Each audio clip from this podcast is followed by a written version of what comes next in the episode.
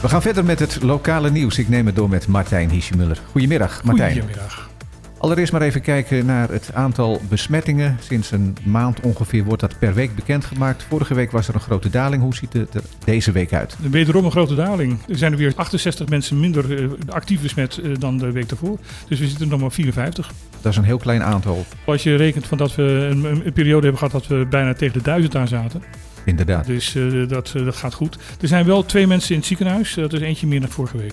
En eigenlijk dat ondanks het feit dus dat bijna alle maatregelen volledig zijn losgelaten. Nou, het is ook een beetje wat Loes Jaspers als een van de laatste daden toen ze nog bij publieke gezondheid werkte, want daar is ze nu weg. Ja. In op de klippen zei van ja, het begint gewoon echt datgene wat, wat wappies altijd hebben geroepen. Het is maar een griepje. Dat begint het steeds meer te worden. Maar ze zegt van hou nog steeds rekening mee. Er is kans dat er een gegeven moment want er zijn weer nieuwe varianten gevonden. Die zijn niet gevaarlijk. Maar er kan een gegeven moment een variant tussen zitten die wel gevaarlijk is. En dat het hele circus dan opnieuw gaat beginnen.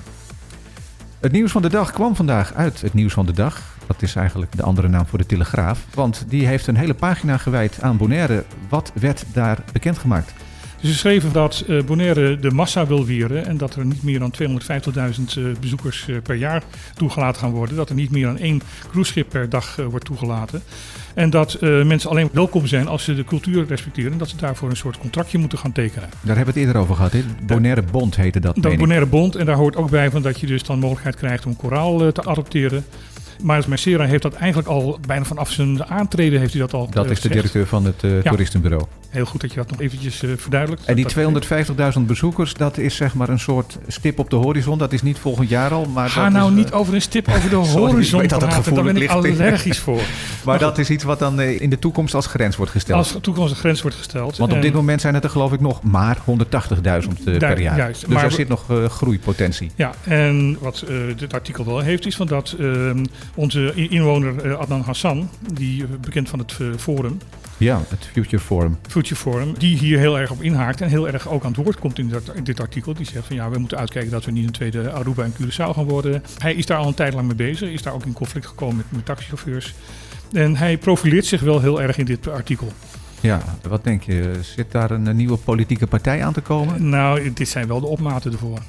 Nou, dan is het volgende artikel wellicht daar een mooie aanvulling op. Want dat gaat over de erfpachtuitgifte. De vereniging Asoteco, die al jaren, volgens mij sinds 2019, streeft naar een eerlijke uitgifte van erfpacht. Die organiseert komende zaterdag een openbare bijeenkomst. Ja, daar willen ze een paar nieuwe bestuursleden bekendmaken. En ze willen ook informatie gaan geven over de rechtszaak die ze zijn begonnen tegen het OLB omdat ze zeggen, van, ja, iemand die aan de wettelijke eisen voldoet, moet er tussen drie en de zes maanden een erfpachtgrond gaan krijgen. En dat gebeurt dus niet. Nu mensen, moeten ze soms jaren, misschien wel meer dan tien jaar wachten. Hè? Er zijn mensen die meer dan, dan 15 jaar wachten. Ja. En dan Hoe uiteindelijk... kan dat toch? Want er is voldoende ruimte. Ja. Er wordt uh, gezegd van ja, dat is toch corruptie, het is toch uh, uh, willekeur. Want dat is wat Bijkerk, de man achter die vereniging, zegt. Hij zegt, erfpacht wordt eigenlijk gebruikt als een soort gunst aan iemand die de ja. partij... Michiel Bijkerk, de, de, advocaat, die zit hier achter en die maakt zich daar al jaren, jaren, jaren heel erg druk over. En terecht trouwens, laten we dat ook zeggen. Hij zegt, erfpacht is gewoon een, een, grondrecht van mensen. Dat ze als ze een aantal jaren hier op het eiland hebben gewoond, hier geboren zijn. Dat ze gewoon het recht hebben op een grond, zodat ze daar een huis kunnen bouwen. Dat als ze later oud en geen inkomsten meer hebben, in ieder geval een huis hebben. Ja, en de urgentie is natuurlijk alleen maar toegenomen de afgelopen paar jaar. Want de huren zijn ontzettend omhoog ja. gegaan. En een stukje koopgrond is ook onbetaalbaar geworden. Dus dit is de enige manier voor de gemiddelde Bonaireaan om aan een, een, grondje te komen en aan een huis te komen waar ze geen huur en geen koop uh, voor hoeven te betalen. Ja. Die bijeenkomst is dus aanstaande zaterdag 30 april. Ik kijk even waar het is. Ook zie je het al. Het is in de tuin voor het kantoor van advocaat Bijkerk in de Calle ja. Hernandez. En wij, uh, je zei al een beetje, want het heeft met elkaar te maken. Want Bijkerk is op dit moment heel erg aan het profileren van de huidige politieke partij gaat het niet oplossen. En ook dat zou een, een opmaat kunnen zijn naar een nieuwe politieke partij. Ja, want hij heeft natuurlijk al eerder in de politiek gezeten. Ja, de gele partij had hij toch? Volgens mij had hij later een witte partij.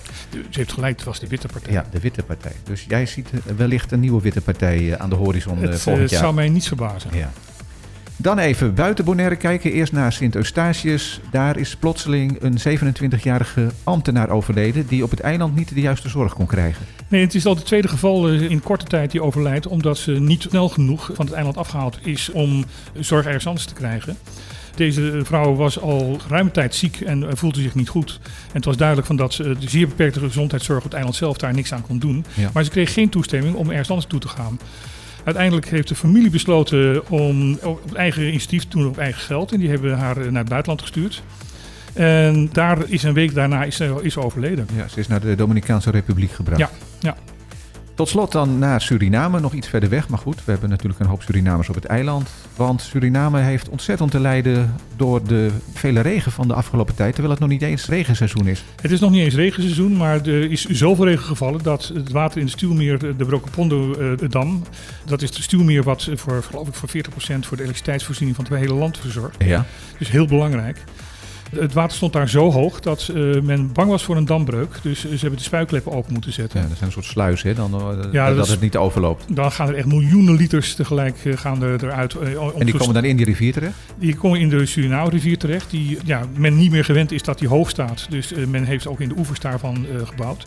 Waar onder andere een resort, Bergendal, wat, wat een heel bekend resort ja, is. Ja, ik zelfs van gehoord. Volledig onder water gelopen is. Alle huizen zijn ondergelopen. En ook anderen hebben er last van gekregen. Maar de, de, autoriteiten zeggen van jongens, we hadden geen keus. Want het was of de kleppen open of de dam gaat breken. Ja. En dat gevaar is nog niet geweken, want het moet nog de regentijd gaan worden. En dan zou het zelfs kunnen zijn dat het niet meer volstaat met het openzetten van de kleppen. Dat het te veel wordt te allemaal. Veel wordt, ja. en, en, in het ergste geval dus een dambreuk. En dan nou is de ellende niet over te Dan zien. is de ellende niet over te zien. En, en ik vermoed ook dat ze nu alvast heel veel gaan spuien. Waardoor ze gewoon wat, wat meer... Uh, een extra buffer hebben. extra buffer hebben. Oké. Nou, nu we het toch over het weer hebben. Hoe ziet het weer voor de komende dagen er op Bonaire uit? Gisteren hadden we het over dat er in de avond weer wat, wat meer bewolking zou komen en kans op onweer. Dat staat nu weer in het weerbericht voor de derde Drie, keer. driemaal is scheepsrecht. En de andere twee keren is niet gebeurd, dus we zijn benieuwd. Er wordt voor vandaag geen regen verwacht, tenminste overdag niet, maar s'avonds misschien wel. En misschien voor morgen. Maar ze zeggen voor morgen uh, half tot zwaar bewolkt met enkele buien. Nou goed, uh, laten we hopen van niet, want het is Koningsdag. Ja, dat zou jammer zijn. Wij staan ook buiten, dus, uh, dus laat het alsjeblieft droog blijven. En ja, zwakke wind. Ja, misschien is het goed om, jij zei al, wij staan ook buiten, om heel even nog snel te noemen dat er morgen een inzamelingsactie is uh, voor uh, de voedselbank, het project Voedsel op School. En ik dacht ook nog iets met babyluiers. Babypakketten. Babypakketten. En, en ontbijt op school. Ja, het gaat om een fundraising tussen 12 en 6, waarbij mensen plaatjes kunnen aanvragen die dan zowel op Mega Hit FM als op Posti Bonaire te horen zijn. En wij verzorgen morgen dat uh, programma, onder meer. Onder meer. Samen ja. met Arjan en, en Bas. Bas. ja. ja. Dan uh, zien we elkaar morgen, Martijn. En, ja, en morgen is dus geen nieuws. En, en morgen inderdaad dan geen nieuws vanwege Koningsdag. Maar toch tot morgen. Tot morgen.